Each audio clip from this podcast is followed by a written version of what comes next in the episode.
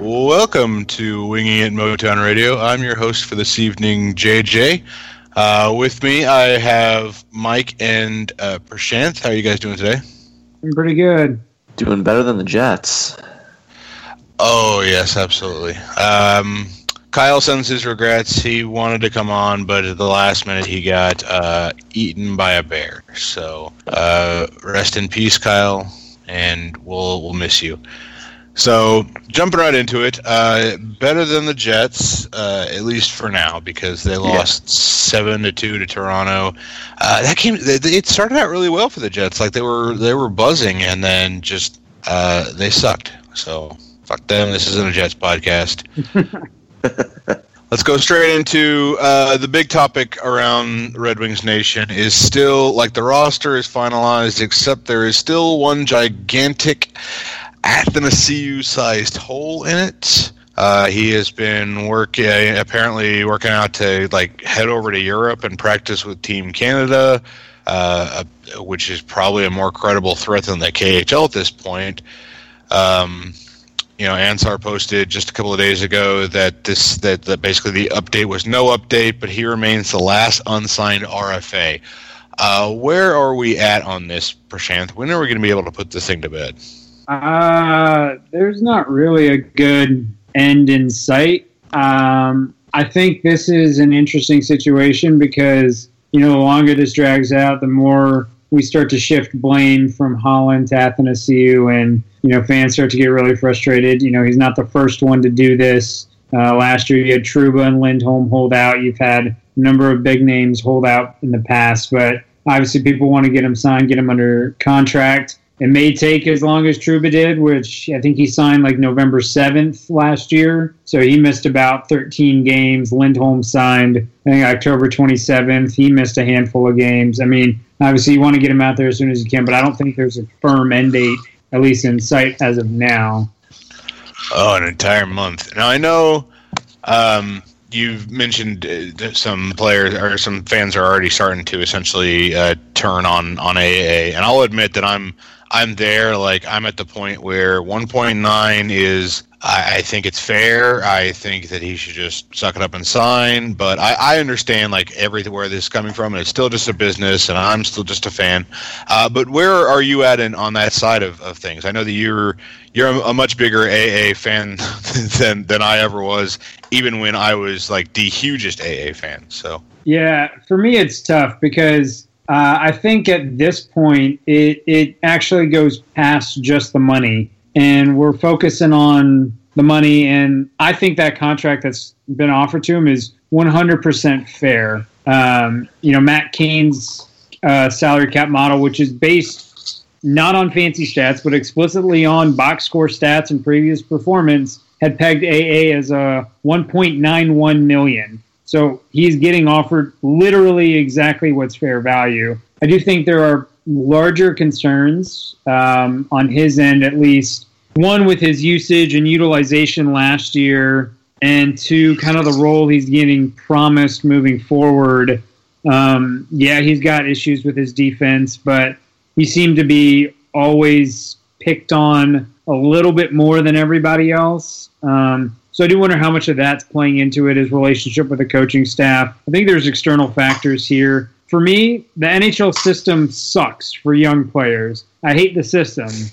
You know, there's nothing Ken Holland can do differently besides play the system he's got in place. And at the same time, for Athanasiou, he wants to make a statement against the system, but he can't do anything. He's completely powerless. So that's why I do think this eventually comes to an end, and eventually Athanasiou signs a deal, and they figure something out, and it's probably going to be very, very close to what Ken Holland wants. Um, and that's simply just because the system right now sucks. So, yeah, there's blame on both sides, but really, I just hate the NHL system. Yeah, I agree with you there. Now, Mike, uh, it, thinking that Athanasiou grinds down eventually ends up having to take the deal that he's been offered all this time.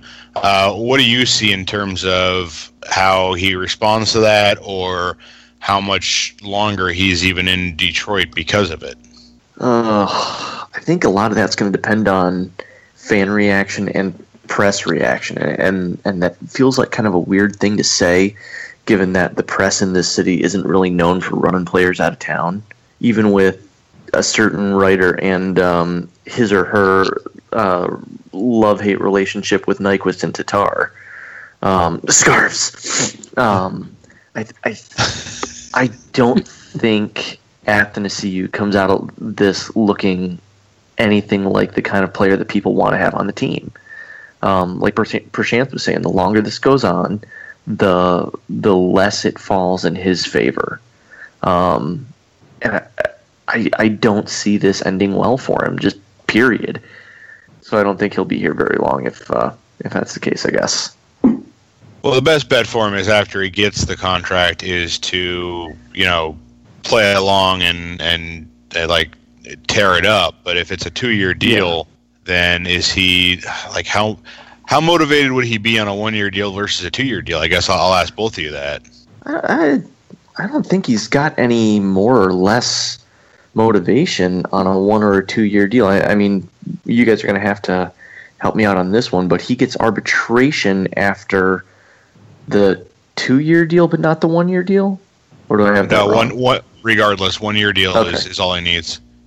Yeah, then honestly, he might just be holding out for a one year deal so he can go to arbitration, get more money, and then as a UFA, you know, PTFO, piece the fuck out. I mean, it's kind of tough because I think, let's say he goes into arbitration next year after a 20 goal, 40 point season. Is an arbitrator really going, or is an arbitrator really going to push his cap hit all that high? I, I for me, unless he blows this season out of the water, he's not coming north of three million next year. Um, and I don't think a one year deal does that unless I don't think a one year deal or, or, a two year deal motivates him differently. Um, perhaps he decides that at the end of a two year deal, maybe he's then free because I believe that'll be the end of his restricted free agency period. He'll be able to sign at, with whoever he wants. Maybe that's his motivating factor, but I don't think there's any motivating difference for him between a one and two year deal here at least from a money perspective. I think it's really going to be about is he going to get used in a role that's fair for him? And there was questions about it last year, and I'm not sure what the status is for this year. Yeah, and let's face it. I mean, even if he goes through arbitration and gets, like you said, Prashant, that three or maybe even a three and a half million dollar deal, if if he just goes balls to the wall crazy, um, with all the contracts we've got up next year, and the money that's coming off the books, and I, I, think we did a quick guesstimate on this earlier. Maybe somebody else did somewhere in the neighborhood of like 10 million with Mike Green probably getting traded this offseason. The small reduction in Stephen Weiss's uh, buyout number, which is still going on for a couple of years, and a couple other things. I mean, if he gets that big arbitration number, can we even afford him? He's he's essentially calling management's bluff there that they're going to trade somebody else out to keep him. And like you guys have said, given his usage so far, I don't know that that's a bluff you can call. I don't know that they want to use him to the best of his abilities. Well, the funny thing is that we've been hearing all the rumors that apparently they've been ready to move a guy out specifically to keep him uh, mm-hmm. with with the Riley Sheahan deal. So um, yeah, but then uh, we saw Pouliot got moved. Um, what was it earlier today, yesterday, something like that? Yeah, but I, am not sure that he, that was necessarily like, crucial to that specific trade because the Red Wings don't really need another defenseman right. like Pouliot to to make that work. Essentially, what they need is uh, just the space and whatever yeah. future value they, they can pull out of that. Um, yeah. the, the really good point in consideration of like even if he does get an arbitration deal, he's probably not going to be able to break the bank unless he goes nuts. Um, but I guess at, at, that point, there's that motivation for uh, if he goes nuts enough, it's possible that he can actually uh, get somebody to white knight for him on a on a an offer sheet. because uh, that's the really tough thing for how much this system sucks. Is it doesn't suck for for Jack Eichel and, and Connor McDavid and these guys getting these huge you face the franchise deals. It sucks for Athanasius who are on that uh, that second tier down who are really looking for the breakout, but they, it's so crucial for teams to be able to keep them cheap because those are those are the production that that you really really need uh, to save the money on so that you can afford to pay uh, your McDavids and, and your Eichels and uh, your Frans Nielsen's, I guess. Yeah and hopefully your Anthony Manthas. Yeah. So, uh, Prashant, you mentioned the talk about like a, a, role that, that best suits him. That, that's another question though, because uh, we we all know that he got like he got time with with Vanek last year, and that worked really well. But it was always an uphill battle for him to get like trusted there. But most of what kept getting him in trouble was the concept of he wasn't playing the two way game right. Um, now, what what are your thoughts in regards to do we want him playing the two way game, knowing how much of a burner he is and, and the benefit of that, or should we just look to, to make him a, a sheltered uh, scorer like a like a Phil Kessel? Yeah, I think that's a great question, and you know, obviously, when you've got a player like that early in his career, you you want him to learn that two way game, and you want him to take his magnificent offensive skills and learn how to one work as hard on both ends of the ice, but two learn how to transition defense to offense in the way that you know we saw Zetterberg and Datsyuk do. Um, obviously, you don't want to suppress his incredible scoring ability, but you know the the biggest thing that was always working against him was you could see the effort coming back from the offensive zone was different than going to the offensive zone. Um, you would see him coast back a little bit more. You would see him, you know, kind of burn up all that energy that he's got getting to the zone and not necessarily working as hard to get back. I know that that's a source of frustration for Jeff Blashill. And, you know, he, he Blashill made a good point last year that he holds the younger guys to a higher standard because he knows he can still mold them and work with them to a little bit. And while I buy that to a certain degree, um, at the end of the day, Athanasiou's defense was never as bad as they said it was. Um, Thomas Vanek was the worst defensive forward in the NHL last year. And yeah, I understand that, you know, you're probably not going to change his game at all, but you found a way to still use him, give him minutes, and make him effective. I mean, you got everybody in Detroit to like him and nearly made him a point per game player, and you made it that so that his defense wasn't really obvious that it was bad, but he measured out as the worst defensive forward last year and did the same in Florida that he did in Detroit. So I do think there's a way that you can maximize Athanasiou, and I still think his defense right now is already better than where Vanek has ever been. So I can see his point where he should get a bigger role in the way that Vanek was used last year. Yeah, that's the funny thing is because like I can remember specifically things that uh, that Athanasiou was was doing wrong defensively, um, because at, at, some point you know you have to start looking for it just to make sense of why he kept getting uh, losing shifts and, and getting kind of screwed by Blashill there. Um, but thinking back, it's like I know that Vanek wasn't good defensively, but I can't tell you like what exactly he wasn't good at defensively. Like, cause it didn't seem like he refused to backcheck. He just never really seemed to be there. Um, and I guess it, it does make sense that he, he Vanek wasn't hustling back either. Um, but like I just I never caught him trying to fly the zone early, like leaving because that's the one thing I, I actually wrote the article about it where uh, like he he laid uh, Larkin out to dry once, uh, trying to fly the zone early to make a break, and it was just one of those really bad plays. But you know, you could see he was trying to create offense. It was it was like not the right move at the time, but it wasn't something that I, I, I truly hated or like wanted to kill from him. Just need, need, needing to work on on on those instincts. But like in terms of like Vanek being bad defensively, it was just he was I, nothing really stood out in terms of how awful he was. But enough about Athanasi, we've got an entire, uh, well, almost an entire roster of, of Red Wings to talk about. Uh, now that things are, are finalized and uh, this episode is, is airing on opening day, so uh, let's let's talk about uh, break it down with the forward lines first. Mike, what uh, what do you think of this forward group? Um, I think I'm, I've I've got the roster up on the website right now, and I'm just like browsing back through the names, and it's just like it's a lot of nervous. Uh, you know, like David Booth. I know he he got brought in to be like the fourth line grind, locker room presence. You know, but he's not going to be doing us any offensive favors probably. We've got a whole bunch of guys that have the the need to step up narrative, and then we've got a whole bunch of guys where it's you know please don't fall off the wagon just yet. So I don't know. I'm I'm hopeful that they'll be effective at scoring goals, or, or hopefully more effective than last year at scoring goals. Um, I just I don't have a lot of confidence in it. Like like I, I look at the roster and I don't see guys where it's like, yeah, damn, he's bad, or he's going to be used in the wrong role.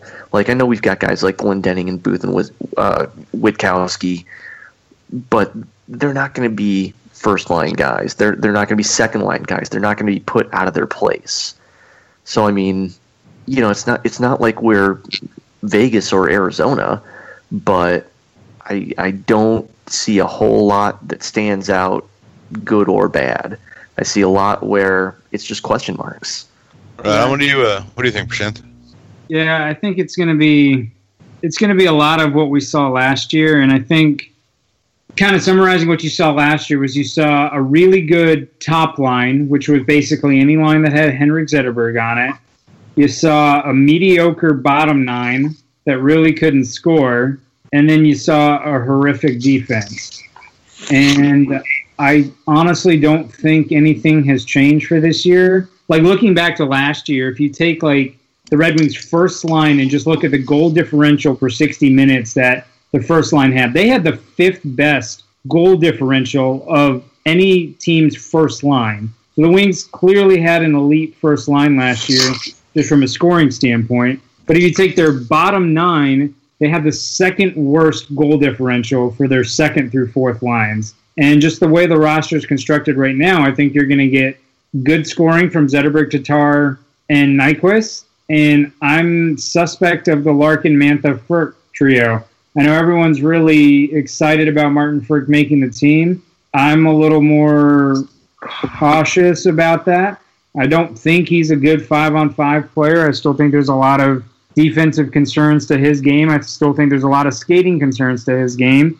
And I think you'll see those play out where he's not keeping up with Larkin, he's not keeping up with Mantha, and he's not getting a shot off. So I do wonder how much of that second line's offense gets stymied by that.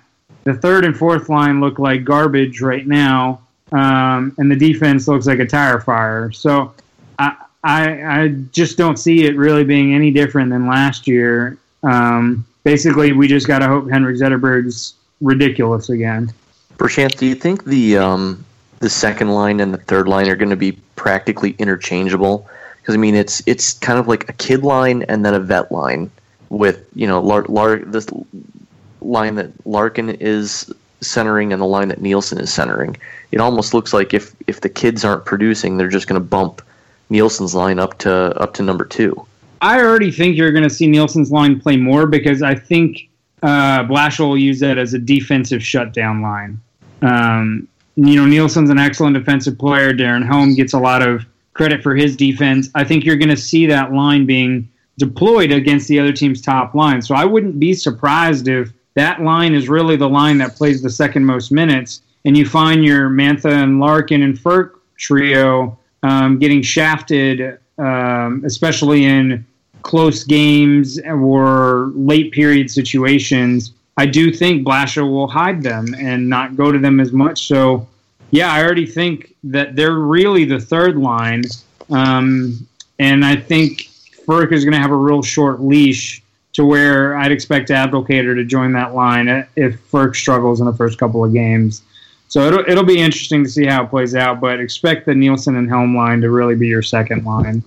Yeah, that was actually something I was going to bring up. Is I think we're kind of getting rope a doped on treating that Dylan Larkin as the Red Wings uh, two C uh, because it makes sense that that Frans Nielsen would still go up against that, especially with the the two like more defensive wingers. Mm-hmm. And you know we, we say that because uh, Helmet Abdelkader just can't score. Um, yeah. It's not like they don't create chances.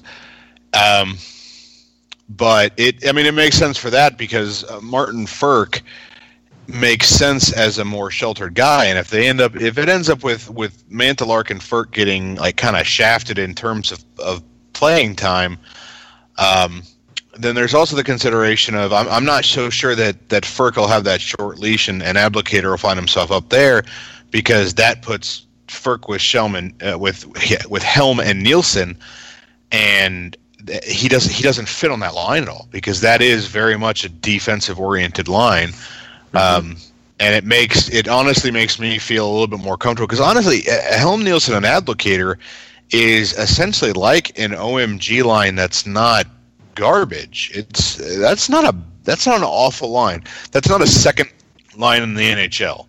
It is a third line, but eh, you know, getting played like a like kind of a defense first line.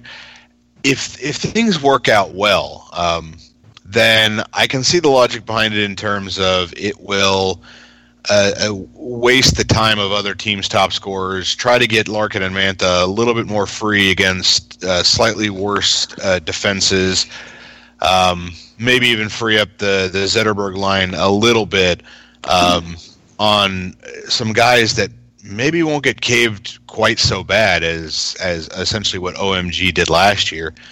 Uh, and then honestly, the the fourth line with Sheahan, uh, and Booth and, and even Glendening, who has put up double digit goals at least once in his career. Um, you know, I, I think the I think it's there's a good chance it's going to be better than last year, and it's it's just looking at the defense. They're going to have to do a lot of extra work because they don't have the guys that really hit those outlet passes and get the offensive minded guys moving as quickly as they could. So it's just it's a lot more work. It's going to be a, a lot tougher for, for Nielsen to to kind of live up to that contract because I think he's being asked to uh, be a, a, like essentially Datsyuk again, which mm-hmm. he, he he can't do. So I think that uh, on on any given night, this this forward crew has a, a decent shot against anybody. It's going to depend. Unfortunately, it's going to depend a lot on Jeff Blashill's deployment, and I, I'm not sure we're dealing with a lot of people that have any faith in in Blashill to do sensible deployment anymore. Yeah. So hopefully he'll prove us wrong. Now we've already mentioned do like the defensive group is is weak. Uh, right now our, our top pair is Trevor Daley and, and Danny DeKeyser, who is a you know they're two second pairing guys. They're basically two second pairing guys that need a more solid guy with them. Um, kind of playing, I guess, push me, pull me on the uh, push me, pull you on the concept of, of who's going to be the solid guy. Um, what are what are your thoughts on on the way everything is working out versus the way that things ought to be working out at this point, Prashanth?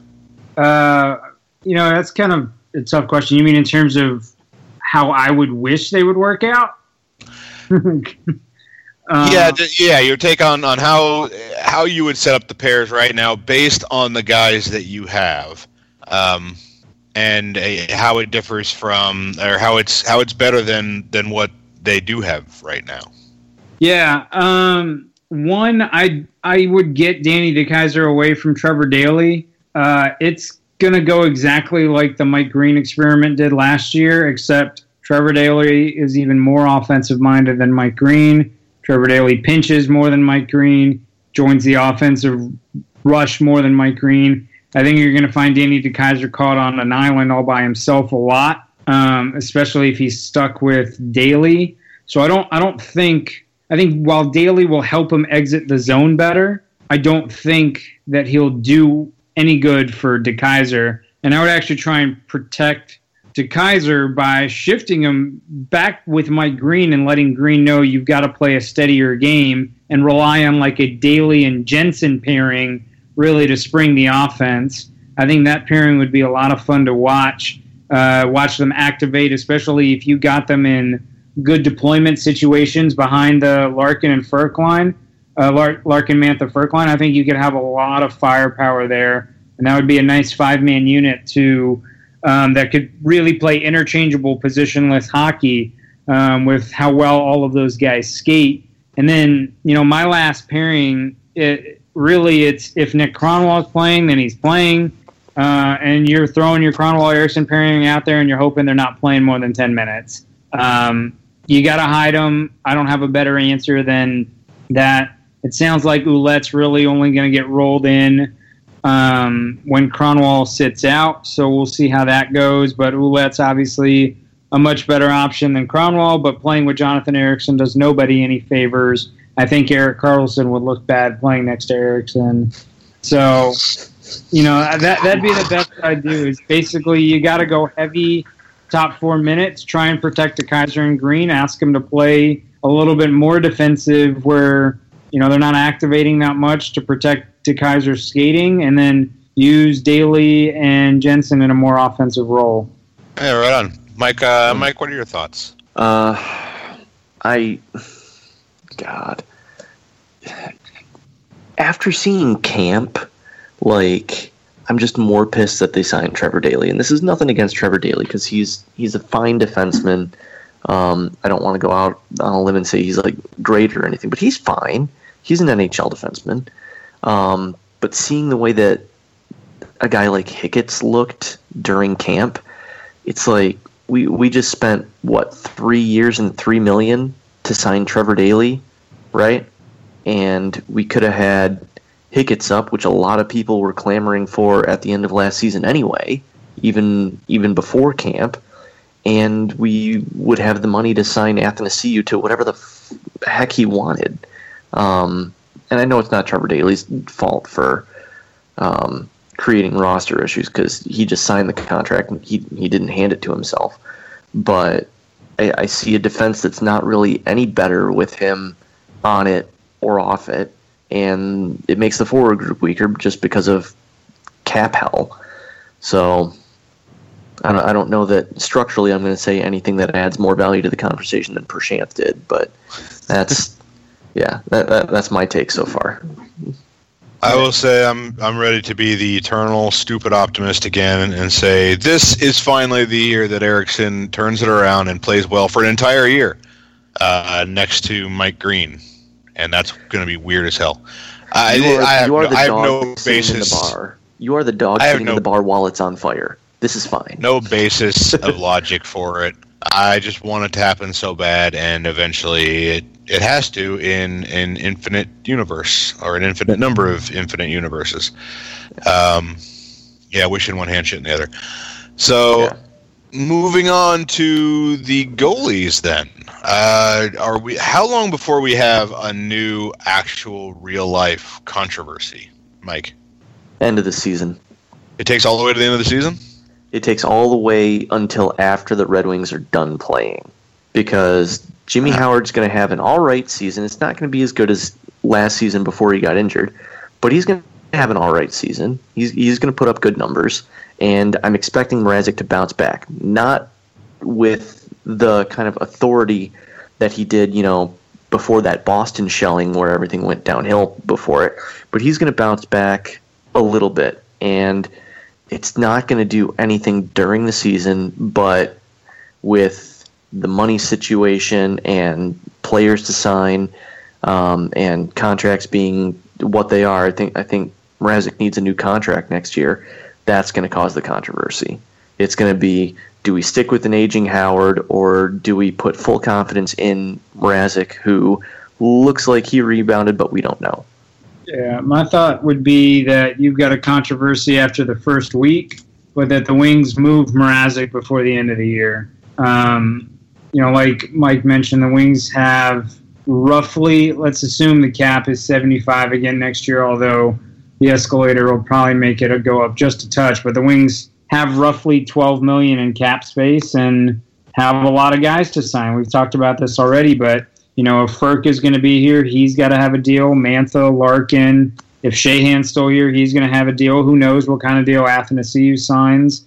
Um, if Mike Green's still here, you have a decision. So you have a you have a handful of guys that you have to make decisions on, um, and that'll be that'll be an interesting scenario for what the what the Wings want to do with that. And so I do think the easy way out is you hope Mrazek has a good year. You get him into a quote unquote controversy where he is effectively splitting time with Howard, and then you deal him. And you hope that Keith Petruzzelli, who you picked up in the draft this year, you know, finds his game. He was a highly touted prospect, second best goalie um, in the draft. I mean, you hope that now he's your future. You ride out the rest of Howard's contract and you commit to the full on rebuild.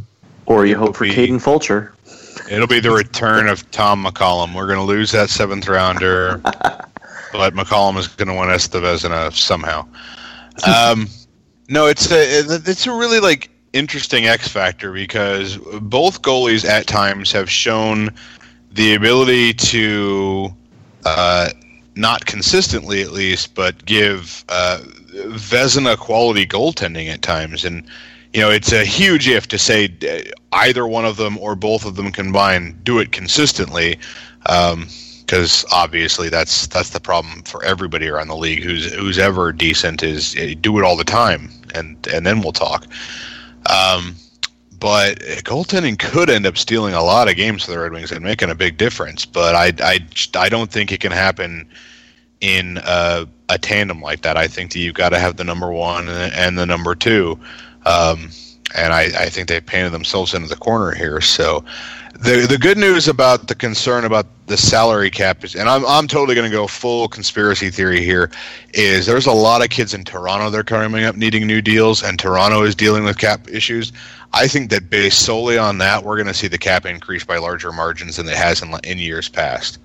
I think Toronto is just going to find extra hockey related revenue to bump up the cap just to say, well, shit, now that we can, now we can afford all our kids, and Detroit is going to uh, benefit from from that.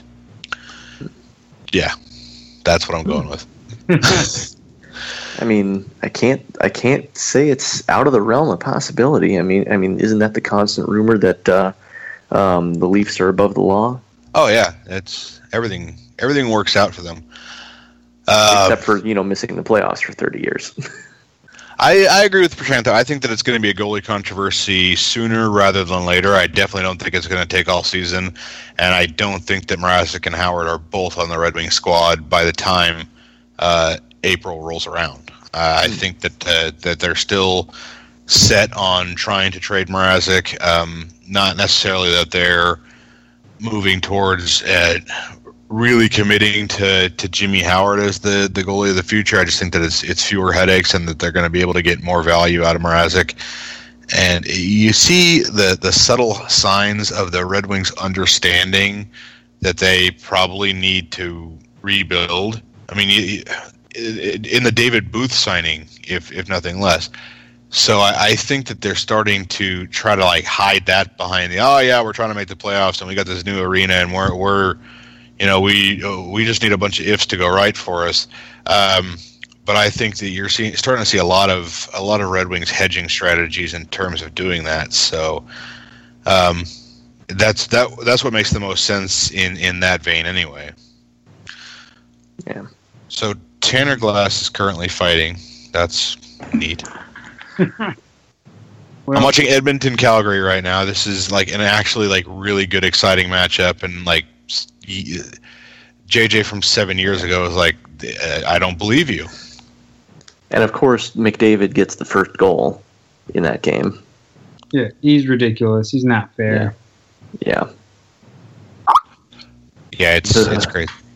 So what uh what are your thoughts around around the rest of the league as of you know the, the start of the hockey season right now, Prashant? What what are you looking for or, or at or what's your excitement level? I mean, excitement level for the rest of the league is pretty high. Um, you know, I'm excited to see what McDavid does this year. In my bold predictions, I said he wins the Art Ross by more than 20 because um, I just think he is that much better than anybody else from a pure point production standpoint. And playing with, you know, Draisaitl and the rest of the guys up in Edmonton, I think he's going to be a lot of fun to watch. I think you have to watch for Pittsburgh again. I mean, are they going to three-peat? They've somehow managed to keep going, and the team still has a lot of the pieces that are that were there the last two years. And so now are we talking three-peat? And then if that's the case, then where does that team stack up in, against NHL history to three-peat in a salary cap era? Um, seems ridiculous um, to even to even fathom. So I think that's a big big time question. I think can Steven Stamkos stay healthy in Tampa? There's a lot of fun and exciting things. How bad's the Atlantic going to be this year? Um, you know, there's a lot of good things to watch around the rest of the league, and um, so I'm just keeping an eye on all of that. Mike, who's your uh, surprise team so far? Oh man, you would ask that. Um, I, I do um, a fantasy league with uh, with Peter from here, and I, I had to tell him that I was buying the uh, Dallas hype when I was drafting a couple players. So I think they'll be sneaky good. Um, I don't know that they're going to get all the way there, but I think they'll I think they'll look better than they have in a lot of years, especially with the uh, the goaltending change. Not that I think Ben Bishop is you know the answer to all their prayers, but he's a much better stopgap than either Niemi or uh, Lehtonen were. Um, I also think uh, for them bringing in uh, Tyler Pitlick out of uh, Edmonton was one of those real low key good moves because I mean this was a kid who was playing like third line minutes um, before he got injured, and he had already approached um, I forget what the stat line is, but I think he was come looking at like a 25 goal season when he when he got injured. And this is some kid who's who's known as a hitter. Um, so he's on Dallas now. Uh, I I just think that the Central is going to fall faster than people think it's going to. Specifically, people in Chicago think it's going to, uh, and um, Dallas is going to be sneaky good. Totally agree. I mean, they added Martin Hanzal, Alex Radulov, Tyler Pitlick, and you got Jamie Benn and Tyler Seguin there. That's a loaded top six. Yeah. Yeah, and as long as their goaltending isn't trash this year, they should improve big time. So, Yeah, how big of a? Go ahead.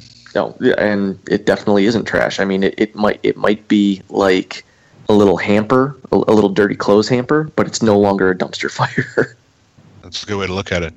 Yeah. So, how big of a difference does uh, does Jagr make in Calgary? oh, I think he's huge. yeah, Uh, yeah, yeah. I agree. The, the That's Flames, yeah, I mean, he's, you know, I don't even know how old he is now. What, 47, 46? Forty-five, I think. Is he 45? I, th- I think he's only forty-five. Yeah, I know he moved the Flames' average age by nearly two years just when he signed. Like it went from like 27 to like 29.3. That yeah, was 20, 27.7, I think, to twenty-nine point three. yeah, it's it's stupid, but I think he really solidifies the Flames' top nine because you know Flames had such a great year last year with Backlund, Ferland, Frolik. You've got Gaudreau, you've got Sam Bennett, um, and now you're adding Jagr into that. You've got Sean Monahan, Matt Mhm. Tkachuk. I mean, you really have solid nine. They added Kris Versteeg. That's another sneaky move. I mean, you've got a really solid top nine, and arguably Calgary and Edmonton are right there. Um, and if you look at the rest of the rosters, Calgary's defense is among the best in the West. I mean, it's right there with Nashville, um, with Brodie Giordano, Hamilton, and Travis Hamonic. I mean, that's as good a top four as you're going to get in the NHL besides Nashville. So I Yeah. really think the Flames are a team to watch so long as the goaltending's not a dumpster fire. Um, we'll see. Mike Smith, who knows? Yeah, Yeah, Calgary and Edmonton is a really gonna is going to be a really interesting study in the terms of in the concept of uh, Calgary probably has more overall depth, but Edmonton has like the the over the top star power advantage. Mhm. So I'm I'm looking forward to the Battle of Alberta actually getting interesting rather than Yeah. it just being two shit teams. Yeah, Um, the other big thing with Jagr though is I know a lot of people talked about bringing him here for this reason. He's going to mentor the crap out of some of the young kids on Calgary. Like I, I know Sean Monahan struggled with consistency last year. A couple of the other kids did, and then you go and you bring in the guy who is probably Mister Consistency for his entire career in the NHL. Yeah, I agree. Uh, by the way, Jagr is going to be 46 before this season is over. Yeah, Birthday's in February. Yeah. Oh, So oh and, stand and out. the other the other Go cool ahead. thing about Jagr is uh, uh, his hair matches the Flames logo. I, I can't say that's my own. Somebody brought that to me earlier today, but I got to put it out there. Nice. Staying out west for a little while. Who's going to win more games between Colorado and Vegas? Colorado.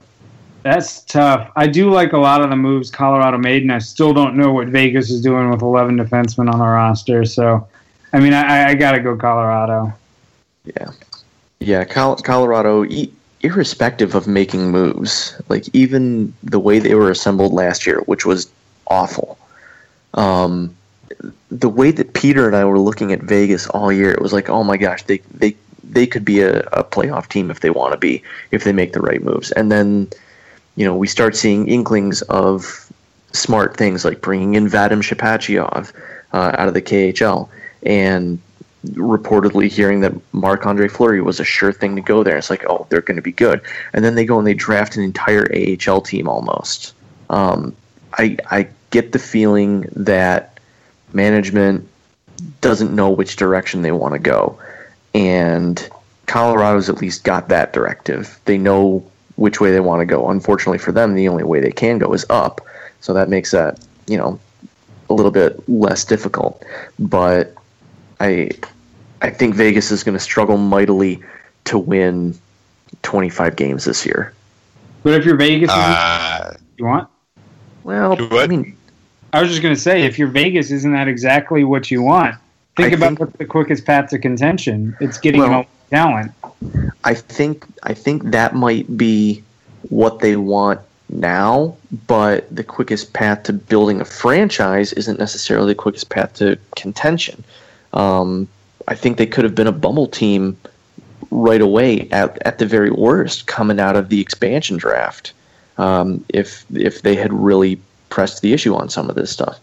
yeah, see, I don't think you actually have a franchise until you have contention, and I think you need a franchise player for that. So I kind of agree. Get to, you know, take that shot for, for Rasmus Dahlin to build around. Yeah, I mean, get Dahlin, get Svechnikov. All of a sudden, you've got a player to get hyped around because I guess my way of thinking about it is, let's say you make you you you make the playoffs as the eight seed, you lose in the first round this year. You didn't do anything to really improve your odds of making the playoffs next year. Save you go out swing a huge trade.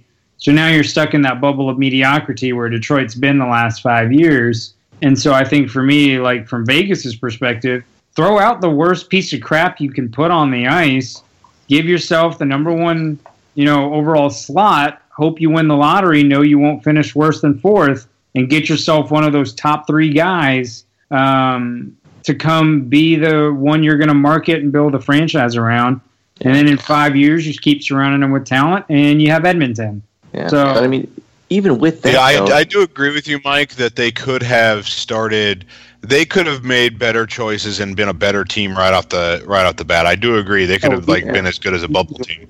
I just think that, have that plan wise, yeah, plan wise, I, I think that it's it's better because basically for uh, an expansion team, the best the, the best like your best hope on getting like a face of a franchise. I don't even know like who's the who's the the the, the earliest face of a, an expansion franchise in terms of the guy that you picked off the the draft. Like it, that's that's a great history question. I have no idea. Like who's the yeah, who's the most famous first Minnesota Wild player? Minnesota Wild, I don't know, but Arizona Coyotes, wouldn't that be Shane Doan? Wasn't his first season with the uh, North Stars? Although, oh, that was an expansion team. They they transferred. Yeah, it was an expansion. Yeah, I was actually I was actually thinking of Shane Doan when I, I started off this question. I realized that like that would be your best case, even though he wasn't an expansion pick. And yeah. as a franchise player, Shane Doan kind of came up short.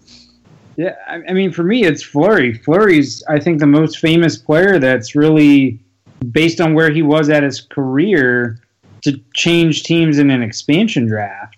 I mean, Nashville, I think, picked Yui Crew. They picked Al Iafrate. So they picked like some guys that had bigger names, but the, really their best player out of that ended up being Vokoun. Um, Looking at Minnesota right now, they didn't really you know, grab anybody exciting. I mean, it, it, it to me it just makes me think that really I think Fleury is the best guy that's moved, and you he's not really a guy you're ever going to build the, the face of the franchise around. They've tried Yeah. to now.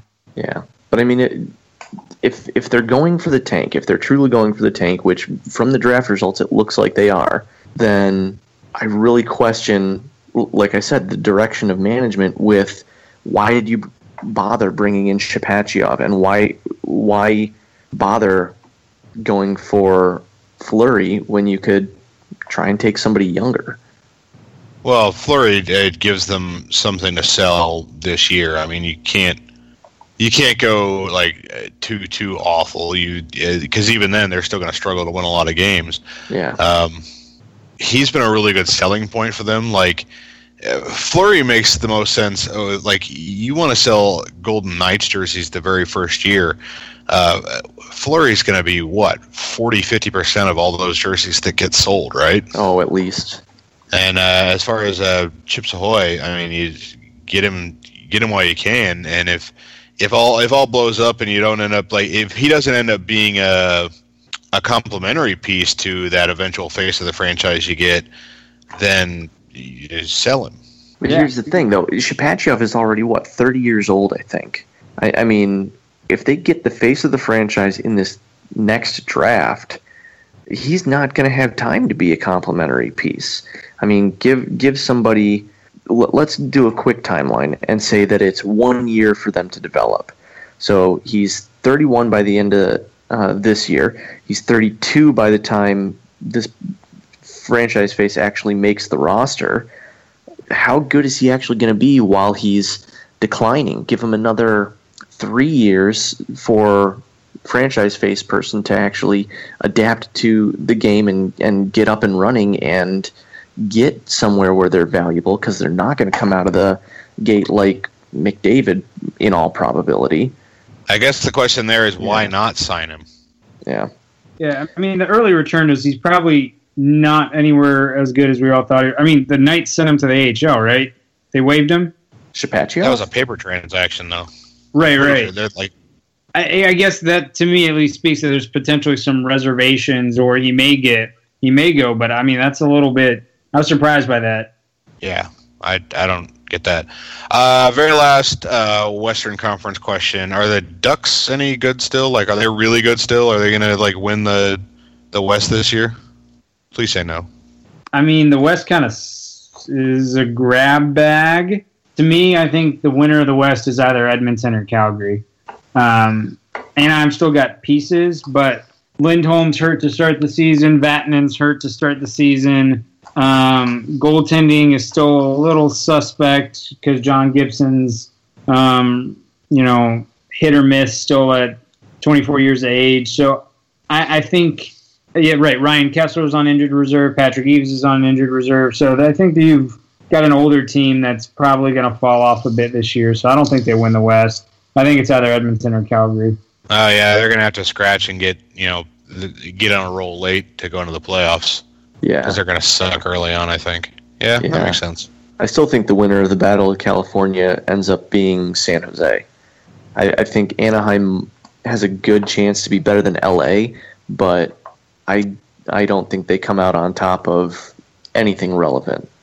That's not to say they won't be in the mix, or you know they, they might still be a playoff team, but I don't think they come out on top. Yeah, I agree with you, Mike. All right. The Sharks are the best of California. Yeah, So jumping on over, uh, the class of the Atlantic right now is which team? Toronto. No, I'm not ready to give it to Toronto because as good as their forwards are offensively, they're also equally uh, horrific defensively. Um, Yep. For me, people are sleeping on Tampa. Stamkos is back. Um, I think so, healthy- too. Like that's a that's a ridiculous team. You don't have Bishop blocking Vasilevskiy anymore. I mean, that's a loaded team. If Stralman plays well, you've got Hedman, you've got Stamkos, Kucherov. I mean, all the pieces are there for that team to be a cup team again. So to me, they're the class of the East, and I'd actually put Montreal second, and then I'd put Toronto third. Yeah. The funny thing is, I think that uh, after the end of the season, Tampa is going to look like they lost the Drouin trade, but I think they're going to be better for it. Yep. Mm-hmm.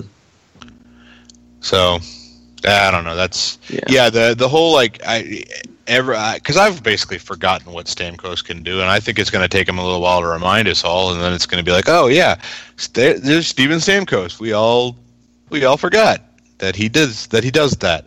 So good. Fuck them. Whatever. Yeah. Hopefully Jake Dotchin doesn't hurt too many people, and he's like the new Radko Gudas.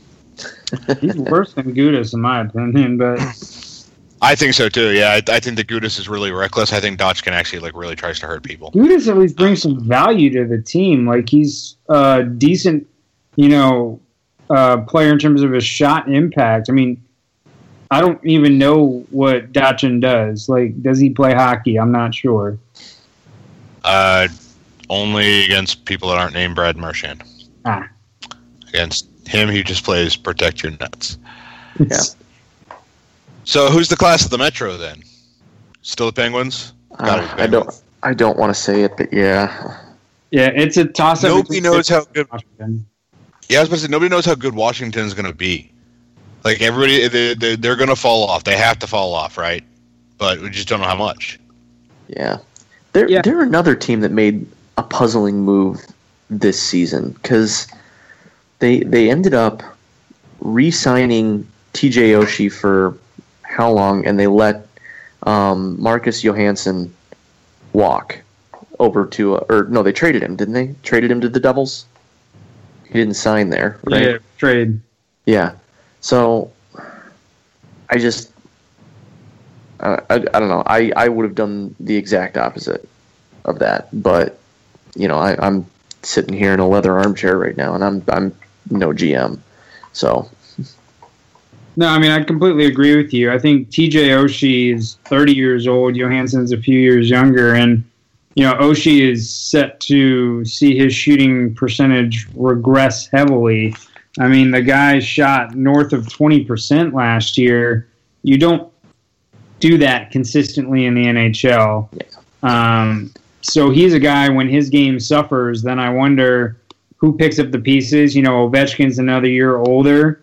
Backstrom's another year older. Yes, Kuznetsov is really, really good, but I don't think that fixes what um, Johansson could have brought to the team. You still have the shithead Tom Wilson on the team. I mean, I, I, I don't know. I don't think I think they fall off exactly like you said, and I think Pittsburgh's still the better team, but Washington could still have a good regular season. yeah. I'm going to move. We officially rebrand him as the shithead Tom Wilson. I like that. Uh, it just seems fitting. Yeah. So uh, Columbus is what either as good or slightly worse than they were last year. Um, have the Rangers moved at all in terms of? I don't know. There's a lot of like. There's a lot of iffy there in the in the Metropolitan that we just figure they're going to be like their iffy is way better than the Atlantic's iffy.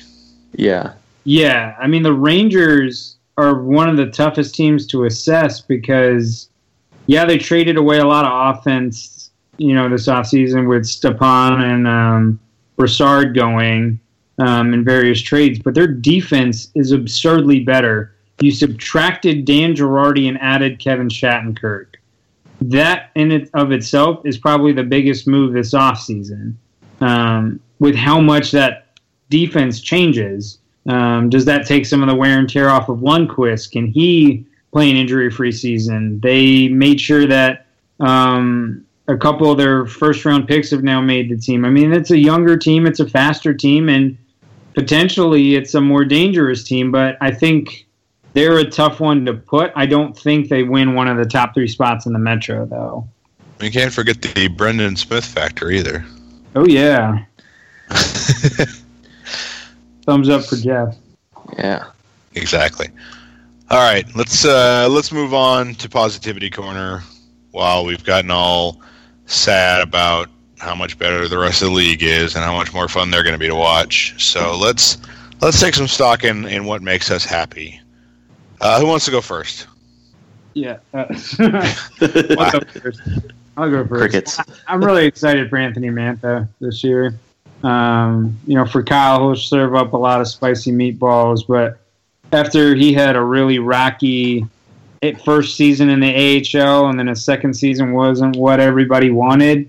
He seems right back on track and this dude, I mean, he's going to be a monster. I don't think he's going to be that elite player that Detroit really really wants like a top 20 guy in the NHL, but I think he's going to be one of the best complementary players they've had in a while.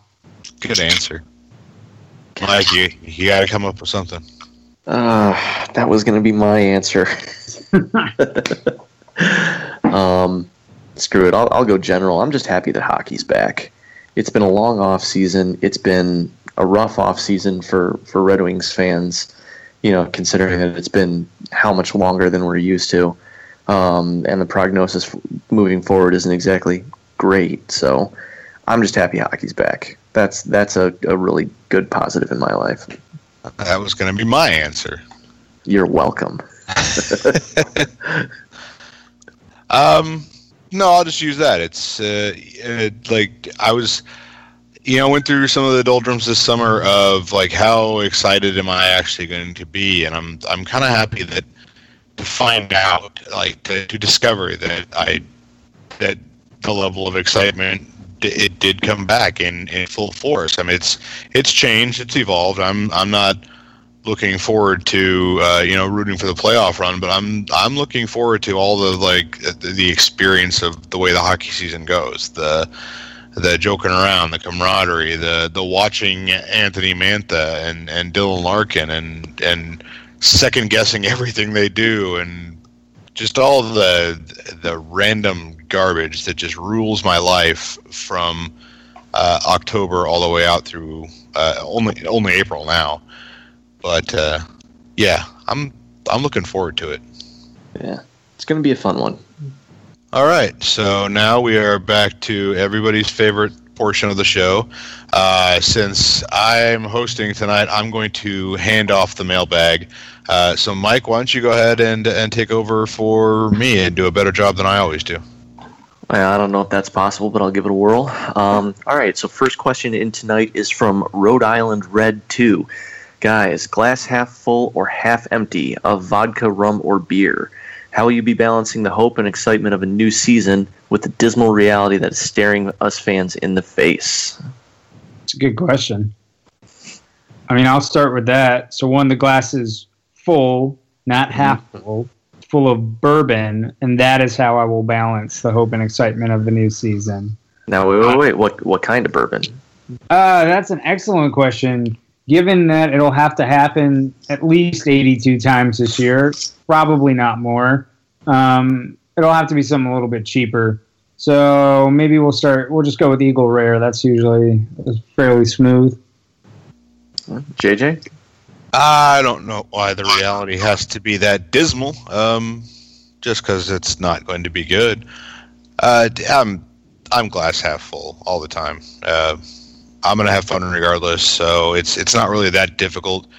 Uh, I got a lot. We got a lot of practice dealing with uh, heartbreaking losses last year. Uh, hockey isn't at the point where it's got such a, a grasp over my life that I I have to let it ruin uh, full weeks at a time. I can let it ruin a night. I can maybe even let it ruin the next day. But, eh, life goes on. Agreed. I, I think I'm in the glass half full camp at this point as well. It's just there, there's too much other crap going on, you know, personally, meta in the whole world, you know, however you want to phrase it, that I'm not going to let hockey ruin anything for me. So I mean, it, it might not be a successful season, but it'll still be a fun one. So, um, swear on a stack of hockey pucks wants to piggyback off that question and wants to know what is our drink of choice for opening night. Prashant, I assume you're going to be going with bourbon. Yeah, it'll be a glass of bourbon. Right now, I've got other Michter's. Nah, I've only got Michter's here right now, so it'll probably be Michter's small batch for that night. All right. JJ? Uh, a boring dad answer, but I got soccer practice that night, so I'm I'm drinking water. All right. Stay thirsty. I, yeah. Hey, it could be Gatorade. Soccer practice. Go, you know, go rogue. um, I'm actually going to spend opening night taking my dad out for a birthday dinner. So I'm probably going to be drinking either Peroni or red wine. We're going to Italian. So, Nice. yeah. Oh, right on. Enjoy. Yeah. And happy birthday to your dad. Yeah, 65 years old. Shout out, shout out to Pat. Hey, Dad. All right. Uh, who has a brighter future with this team, Evgeny Svechnikov or Michael Rasmussen? This is courtesy of Fetching Expectations. Are they like trying to steer us one direction here? Or? Uh, who has a brighter future with the team? I'm going to go Michael Rasmussen. Yep, me too. yeah, Uh, that's that's three of us in agreement. I think if no other reason than uh, Rasmussen is going to be a center, and they're just always more valuable. I could come up with a million other reasons, though. I, th- I think Rasmussen is going to be a better player. Yeah, I think it'll be close. I like I've said before. I don't think either of them is a top line player. I think you could see either of these guys comfortably slot into a second or third line role. I think if I'm betting which one does that, it's probably Rasmussen, but that remains to be seen. I mean, Svechnikov just, as at least to my eyes, just seems like he's playing too fast, almost like what Tatar used to do a few years ago. And if he does learn to slow it down, then he really could be a dynamic player. All right. Um, Datsyuk for Prime Overlord wants to know how excited are you guys for the Dahlin sweepstakes to begin? JJ? Nah, I'll get there after the trade deadline. I'm just enjoying hockey right now. I I don't know if I'll ever get there because my initial inkling is that the Wings are not that bad where they're going to be they're going to have high lottery odds for for Dahlin. My thought is the Wings finish somewhere with or between the fourth and seventh worst record in the NHL, so they'll have you know decent odds, but it's not going to be substantially better than uh, this past year. And who knows? I mean, maybe they get lucky and win, but uh, I I'm not really focusing on that because I don't think they fall in that prime category. Yeah, I agree. I, I know we've seen a couple of things, projections um, from you know people that know more than we do, saying that the Wings are going to finish dead last in the NHL. Um, just with some of the other roster constructions, like we were already talking about, like Vegas and Colorado, and maybe even teams like Arizona. I I don't see that happening. I, I don't think we'll have like like you guys said significant lottery odds. I think we'll have odds. I don't think we make the playoffs, but uh, yeah, it's not going to be it, it, it's not going to be full tank mode early on. It's going to be wait and see, enjoy the season, and then you know, okay, we're we're kicking this thing in the in the butt.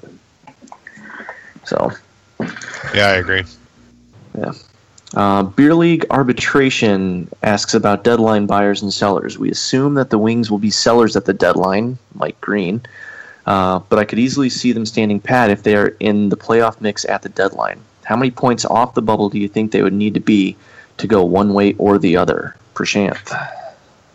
Uh, they're they'll act as buyers if they're within ten points.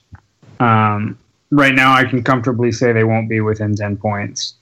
Uh, so I think you'll see them function as sellers, but I think ten points is kind of the cutoff that Ken Holland has cited before, and kind of what I think is reasonable to consider. That's basically like making up a ten point deficit in the last month and a half of the season is pretty darn difficult to do, but I think a GM could probably talk themselves into doing that.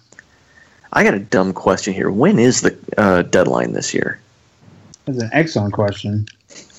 It's usually mid March or somewhere around there. Yeah.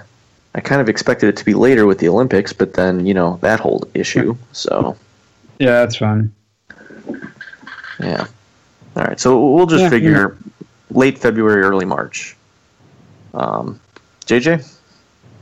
I was actually looking to see when exactly the trade deadline is. Uh, no, I agree that in terms, of, I think that that uh, that level of, of off the bubble is is pretty right on. I'd, I'd like to believe that um, they will automatically lean a little bit more towards sellers. Like they'd be willing to, they'd be more willing to sell if they're if the deficit is like six or eight than they would be to to buy if their if their cushion were six or eight. Um, but yeah, I, think that you're going to have to be looking at, at double digit uh, points in terms of making them do one or the other. Because I just I don't even think like gearing up for a run at, at this point with the oh anybody you know you just you have to get lucky you get in and you get lucky. I don't think they're they're going to try that with like with say Mike Green, but uh, dumber things have happened. Yeah, yeah. I, I think I'm leaning more towards your side, JJ, with the you know six or eight points could be the cutoff. Um, I think if they're if if they're in a wild card spot at the trade deadline, I don't think they buy. I think they just kind of stand pat because I don't think that we'll actually see them sell out of a playoff spot because nobody ever does that. But Yeah. I, I don't think it'll take as much this year, knowing where they were last year, and obviously gauging by how the rest of the season goes. You know, recent play and all that. Um, but I don't think it'll take ten points. I, I think it'll be eight, definitely, maybe even six, for them to be sellers. Um, and buyers, buyers, it'll it'll almost have to be in a playoff spot. I don't think if they're two points out of the wild card, they go spending assets to buy in. So, uh, K Zudicali is asking Is the worst case scenario this year like it was last year? That Holland isn't bluffing about being focused on the playoffs and we do it a bit better than we thought? And are we going to waste another year accumulating picks making no noise? Yeah, Uh, yeah, yeah, spinning your tires is absolutely the worst case scenario. yeah. Worst case scenario is finishing between seventh and twelfth in this draft and doing nothing with it. Yeah, I mean, out, outside of like stupid incompetence, like the Red Wings are 10 points out of a playoff spot, and Ken Holland trades away Detroit's first round pick to go for a run. Um, yeah, and then they, they end up missing the playoffs and, and don't even have a first rounder.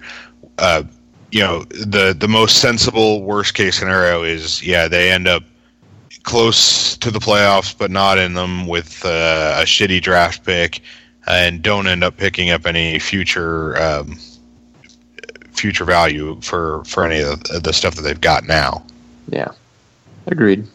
By the way, the trade deadline is 26 February. The Red Wings have 20 games remaining in the season after that. Okay.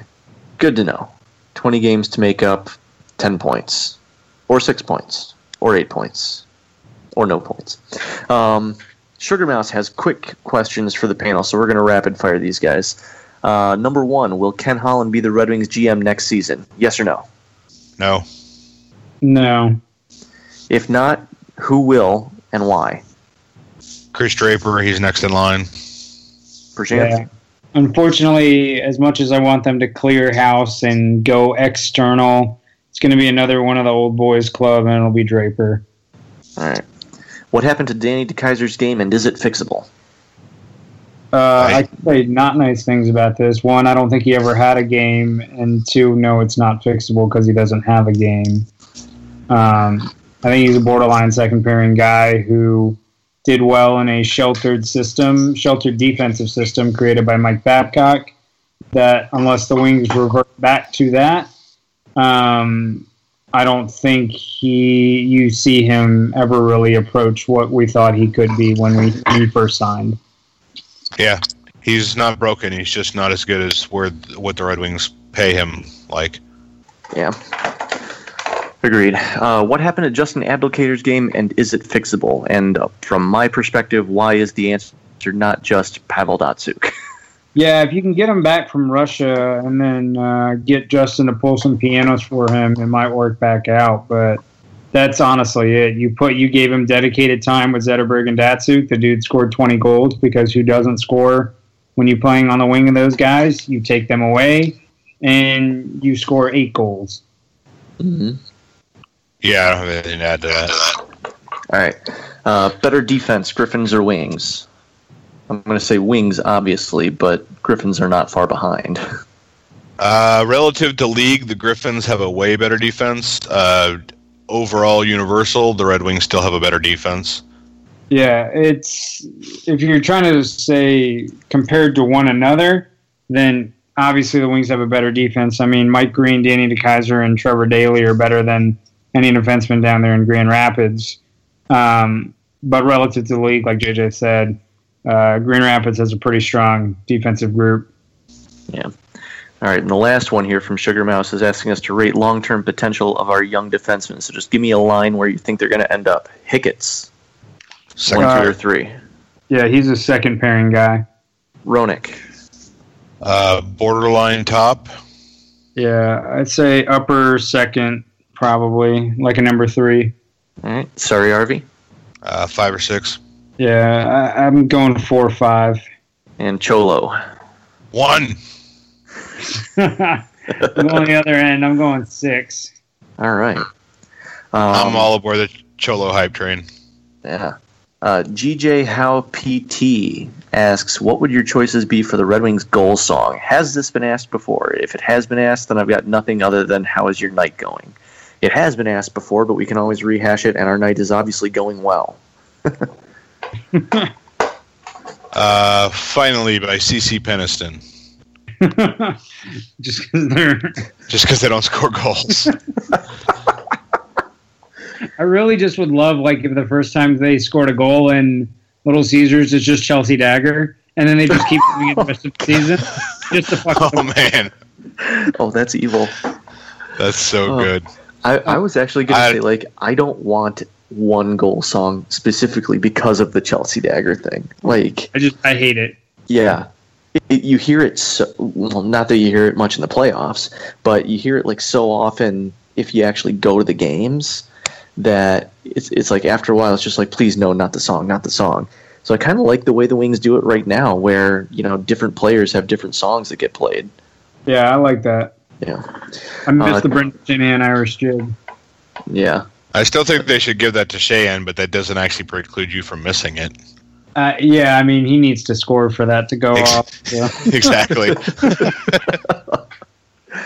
Uh, all right. Well, speaking of scoring and, and big goals for the Wings, like Sheahan gets, Timmy Timmons wants to know who you think scores the first goal of the season for the Wings, and uh, who do you think gets the first penalty for the Wings?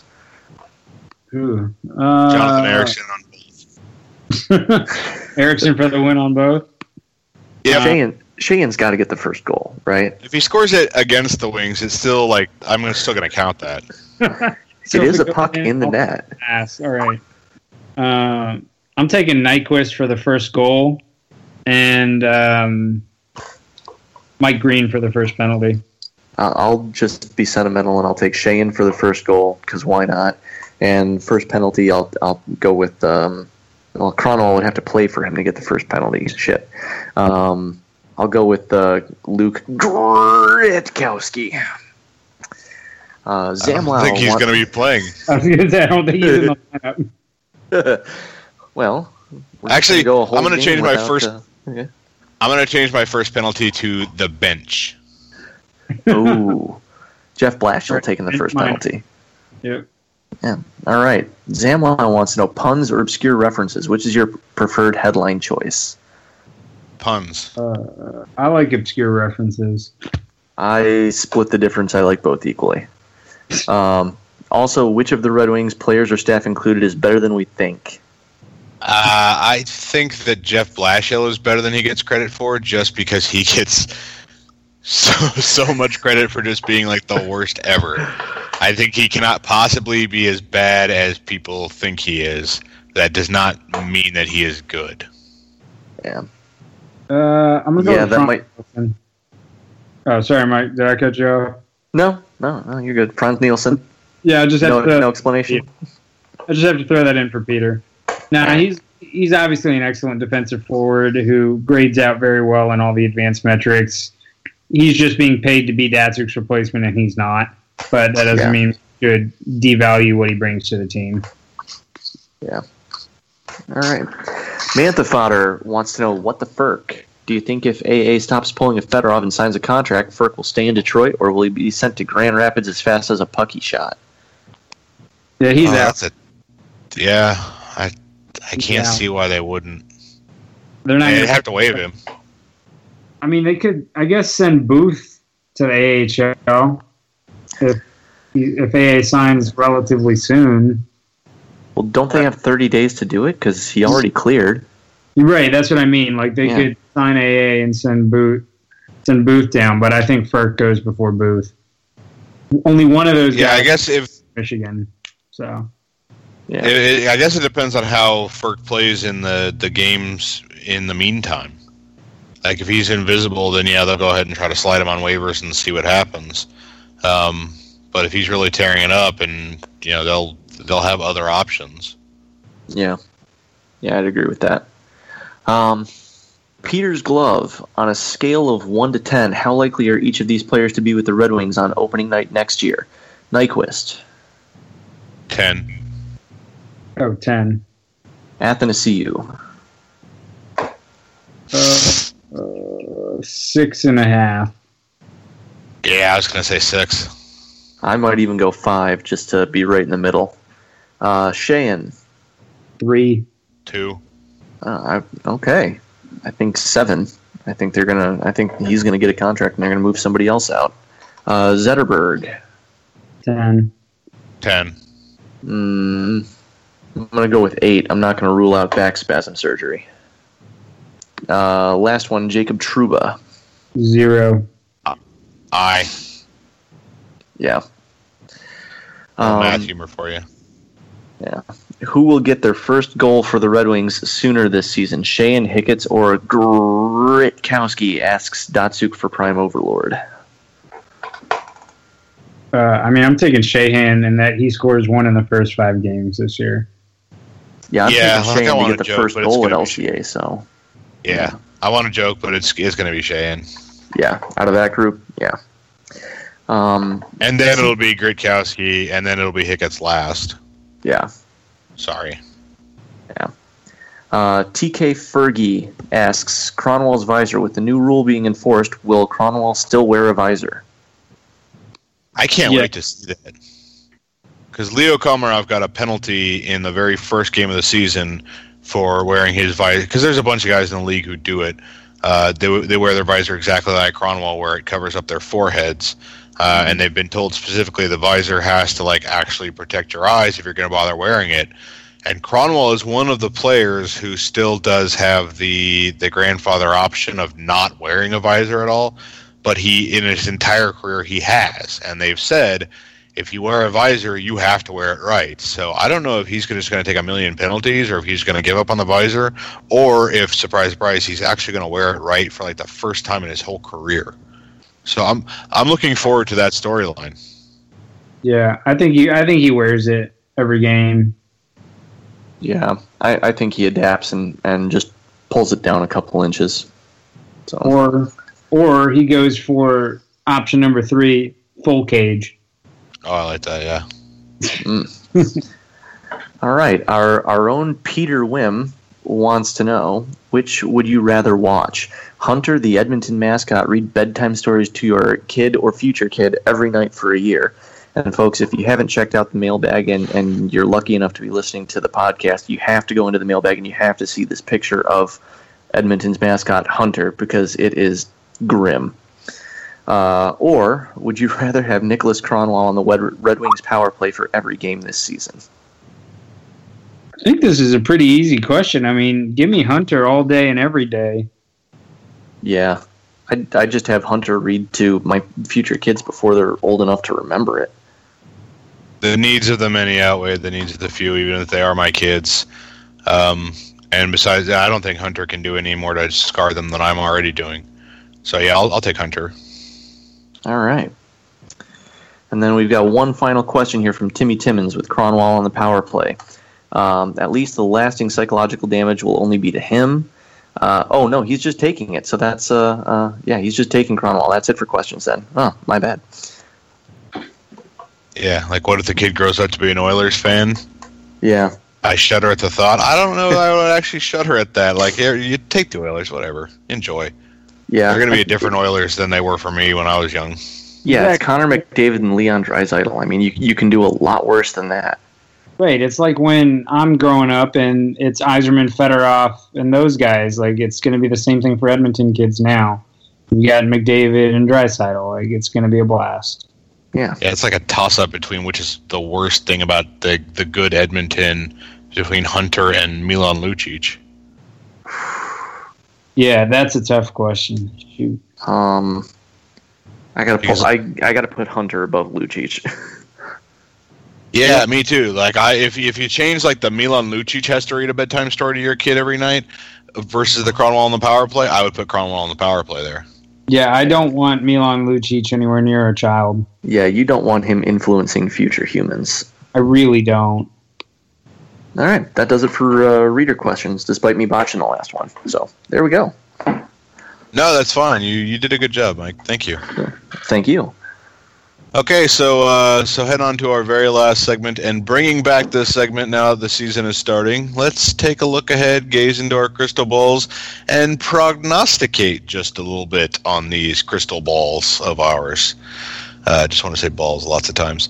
We got two games coming up this week. Uh, tonight, based on when this this episode is coming out, versus the Wild, and then Saturday against the Senators in Ottawa. Uh, how are we going to do in those two games, Mike? I think we're going to go 0-1 and 1. I think we lose outright to the Wild in a stellar opening for the LCA, and then I think we go to Ottawa and drop one in overtime. I'm go one and one. We uh, get clobbered by Minnesota, but then we go and beat Ottawa. I'm going to go 1 0 and 1 that we beat Minnesota without Zach Parise around, uh, just on the, the the strength of being really fired up by the LCA crowd. And then we lose in overtime uh, on an incredibly unfair goal uh, to Ottawa. All right. One, one to nothing. Why not? It's going to be boring as hell. Peter Mrazek with the almost shutout. There we go. Oof. But 1,500 fewer people will be able to see it in Ottawa because of the, the seats that are gone. Yep. That is vicious. Okay, so any final hockey related thoughts from you gentlemen? It's another year. Go Wings. Let's go Red Wings. Hell yeah. Okay, so for Mike, Prashant, and for the uh, bear eaten Kyle who is missing, I'm JJ from Kansas. Thank you for listening to another episode of Wim Radio. We're doing the theme song? Of course we are.